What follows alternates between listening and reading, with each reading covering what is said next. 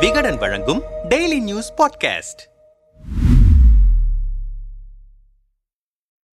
அடுத்த ஆண்டு நாடாளுமன்ற தேர்தல் நடக்கவிருக்கிறது. இதில் தனது வெற்றியை தக்கவைத்துக் கொள்ள பாஜகவும் எப்படியாவது தோல்வியிலிருந்து வெளியில் வர காங்கிரஸ் கட்சியும் முயற்சித்து வருகிறது. இதற்கு நடப்பு ஆண்டில் நடக்கும் சட்டமன்ற தேர்தல்களில் வெற்றி பெறுவதற்கான திட்டங்களை அவர்கள் வகுத்தனர் குறிப்பாக கடந்த ஜனவரியில் டெல்லியில் இருக்கும் பாஜக தலைமை அலுவலகத்தில் செயற்குழு கூட்டம் நடந்தது. அப்போது பேசிய அந்த கட்சியின் தேசிய தலைவர் ஜே பி நட்டா வரவிருக்கும் மாநில தேர்தல்கள் இரண்டாயிரத்தி இருபத்தி நான்காம் ஆண்டில் நடக்கவிருக்கும் பொது தேர்தலுக்கு முன்னோடி. மேகாலயா நாகாலாந்து திரிபுரா மிசோரம் கர்நாடகா மத்திய பிரதேசம் ராஜஸ்தான் சத்தீஸ்கர் தெலுங்கானா ஆகிய மாநிலங்களில் தேர்தல் நடைபெறுகிறது. இதில் ஐந்து மாநிலங்களில் பாஜக தற்போது ஆட்சியில் இருக்கிறது. இரண்டு மாநிலங்களில் கூட்டணி மூலம் ஆட்சி செய்கிறோம். இரண்டாயிரத்தி இருபத்தி மூன்று ஒரு முக்கியமான ஆண்டு. ஏனெனில் இந்த ஆண்டில் ஒன்பது மாநிலங்களில் தேர்தலில் போட்டியிட வேண்டும். கட்சி ஒரு மாநிலத்தில் கூட தோல்வியடையாமல் பார்த்துக் கொள்ள வேண்டும். இந்த தேர்தல்கள் இரண்டாயிரத்தி இருபத்தி நான்காம் ஆண்டில் நடக்கவிருக்கும் பொது தேர்தலுக்கு முன்னோடியாக இருக்கும் என்பதால் அனைத்து சட்டமன்ற தேர்தல்களிலும் கட்சி வெற்றி பெறுவதை உறுதி செய்ய வேண்டும். இரண்டாயிரத்தி பதினான்கு பொது தேர்தல் இரண்டாயிரத்தி பத்தொன்பது பொது தேர்தல்களில் பெரும்பான்மையுடன் பாஜக வெற்றி பெற்றது. இரண்டாயிரத்தி பதினான்கில் இருநூற்றி எழுபத்தி இரண்டு இடங்களை பெற்று மத்தியில் ஆட்சியை பிடித்தது. இதுவே இரண்டாயிரத்தி பத்தொன்பதில் எண்ணிக்கையை முன்னூற்றி மூன்றாக உயர்த்தியது. இரண்டாயிரத்தி இருபத்தி நான்காம் ஆண்டு தேர்தலில் இன்னும் பெரிய வெற்றியை பெற வேண்டும் என்றார். இதேபோல் கடந்த பிப்ரவரியில் காங்கிரஸ் கட்சியின் எண்பத்தி ஐந்தாவது மாநாடு நடந்தது. இதில் பேசிய அகில இந்திய காங்கிரஸ் தலைவர் மல்லிகார்ஜுனா கார்கே கடந்த இரண்டாயிரத்தி நான்கு முதல் இரண்டாயிரத்தி பதினான்கு வரை காங்கிரஸ் கட்சி சிறந்த தலைமையை வழங்கியது. தீர்க்கமான தலைமைக்கான ஒரே மாற்றாக அது மட்டுமே இருக்க முடியும். அப்போது இருந்தது போல் ஒத்த கருத்துள்ள கட்சிகளுடன் மீண்டும் கூட்டணி அமைப்பதை காங்கிரஸ் விரும்புகிறது என்றார். மேலும் ராகுல் காந்தி தலைமையில் பாரத் ஜோடா யாத்திரை நடைபெற்றது. இதற்கிடையில் ஒன்பது மாநிலங்களுக்கான சட்டப்பேரவை தேர்தலில் முதலாவதாக திரிபுரா நாகாலாந்து மேகாலயா ஆகிய மாநிலங்களுக்கான தேர்தல் நடைபெற்றது. இதில் திரிபுராவில் பாஜக தனித்தும் மற்ற இரு மாநிலங்களில் அதன் கூட்டணி சார்பிலும் ஆட்சி அமைந்தன. இதற்கிடையில்தான் கர்நாடகா தேர்தல் தேதி அறிவிக்கப்பட்டது. இதில்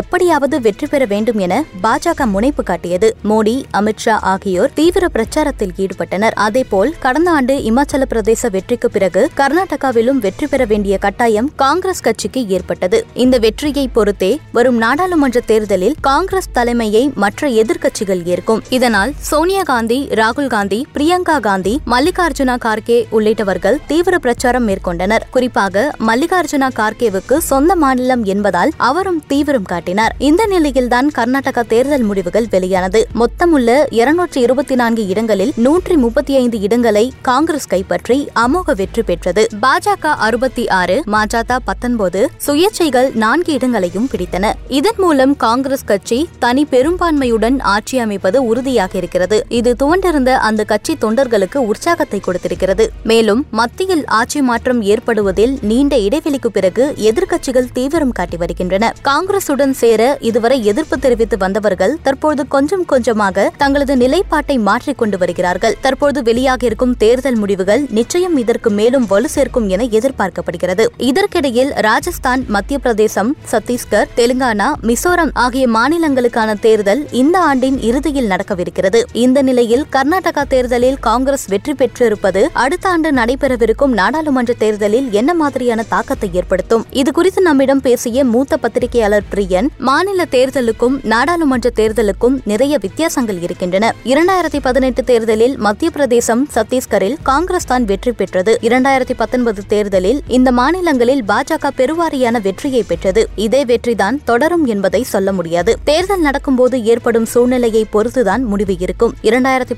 பத்தொன்பதில் ஜிஎஸ்டி கருப்பு பணம் ஒழிப்பு போன்றவற்றினால் மோடி மீது மக்கள் அதிருப்தியில் இருந்தார்கள். அந்த நேரத்தில் சர்ஜிக்கல் ஸ்ட்ரைக் செய்தார்கள். தேச ஒற்றுமை நாங்கள்தான் தேசத்தை பாதுகாக்கிறோம் என்று பிரச்சாரம் செய்தார்கள். அது அவர்களுக்கு வெற்றியை கொடுத்தது. காங்கிரஸ் தலைமையில் இணைய எதிர்க்கட்சிகள் தயங்க மாட்டார்கள். இதுவே நாடாளுமன்ற தேர்தலில் கை கொடுக்கும் என நாம் உறுதியாக கூற முடியாது. காங்கிரஸ் தொண்டர்களுக்கு நம்பிக்கை கொடுக்கும். பாஜகவை பொறுத்தவரை ராஜஸ்தான் மத்திய பிரதேசம் சத்தீஸ்கர் தெலுங்கானா மிசோரம் ஆகிய மாநிலங்களில் வெற்றி பெற முனைப்பு காட்டுவார்கள். நாடாளுமன்ற தேர்தலுக்கு முன்பாக அயோத்தியில் ராமர் கோவில் திறப்பார்கள். இந்துத்துவ பிரச்சாரத்தை மேலும் தீவிரப்படுத்துவார்கள் என்றார். கர்நாடகாவில் காங்கிரஸ் கட்சிக்கு கிடைத்திருக்கும் வெற்றியானது அக்கட்சிக்கும் தொண்டர்களுக்கும் நம்பிக்கையை அளித்தாலும் நாடாளுமன்ற தேர்தலில் வெற்றி பெற இன்னும் கடுமையாக உழைக்க வேண்டும் என்பதே அரசியல் பார்வையாளர்களின் கருத்து.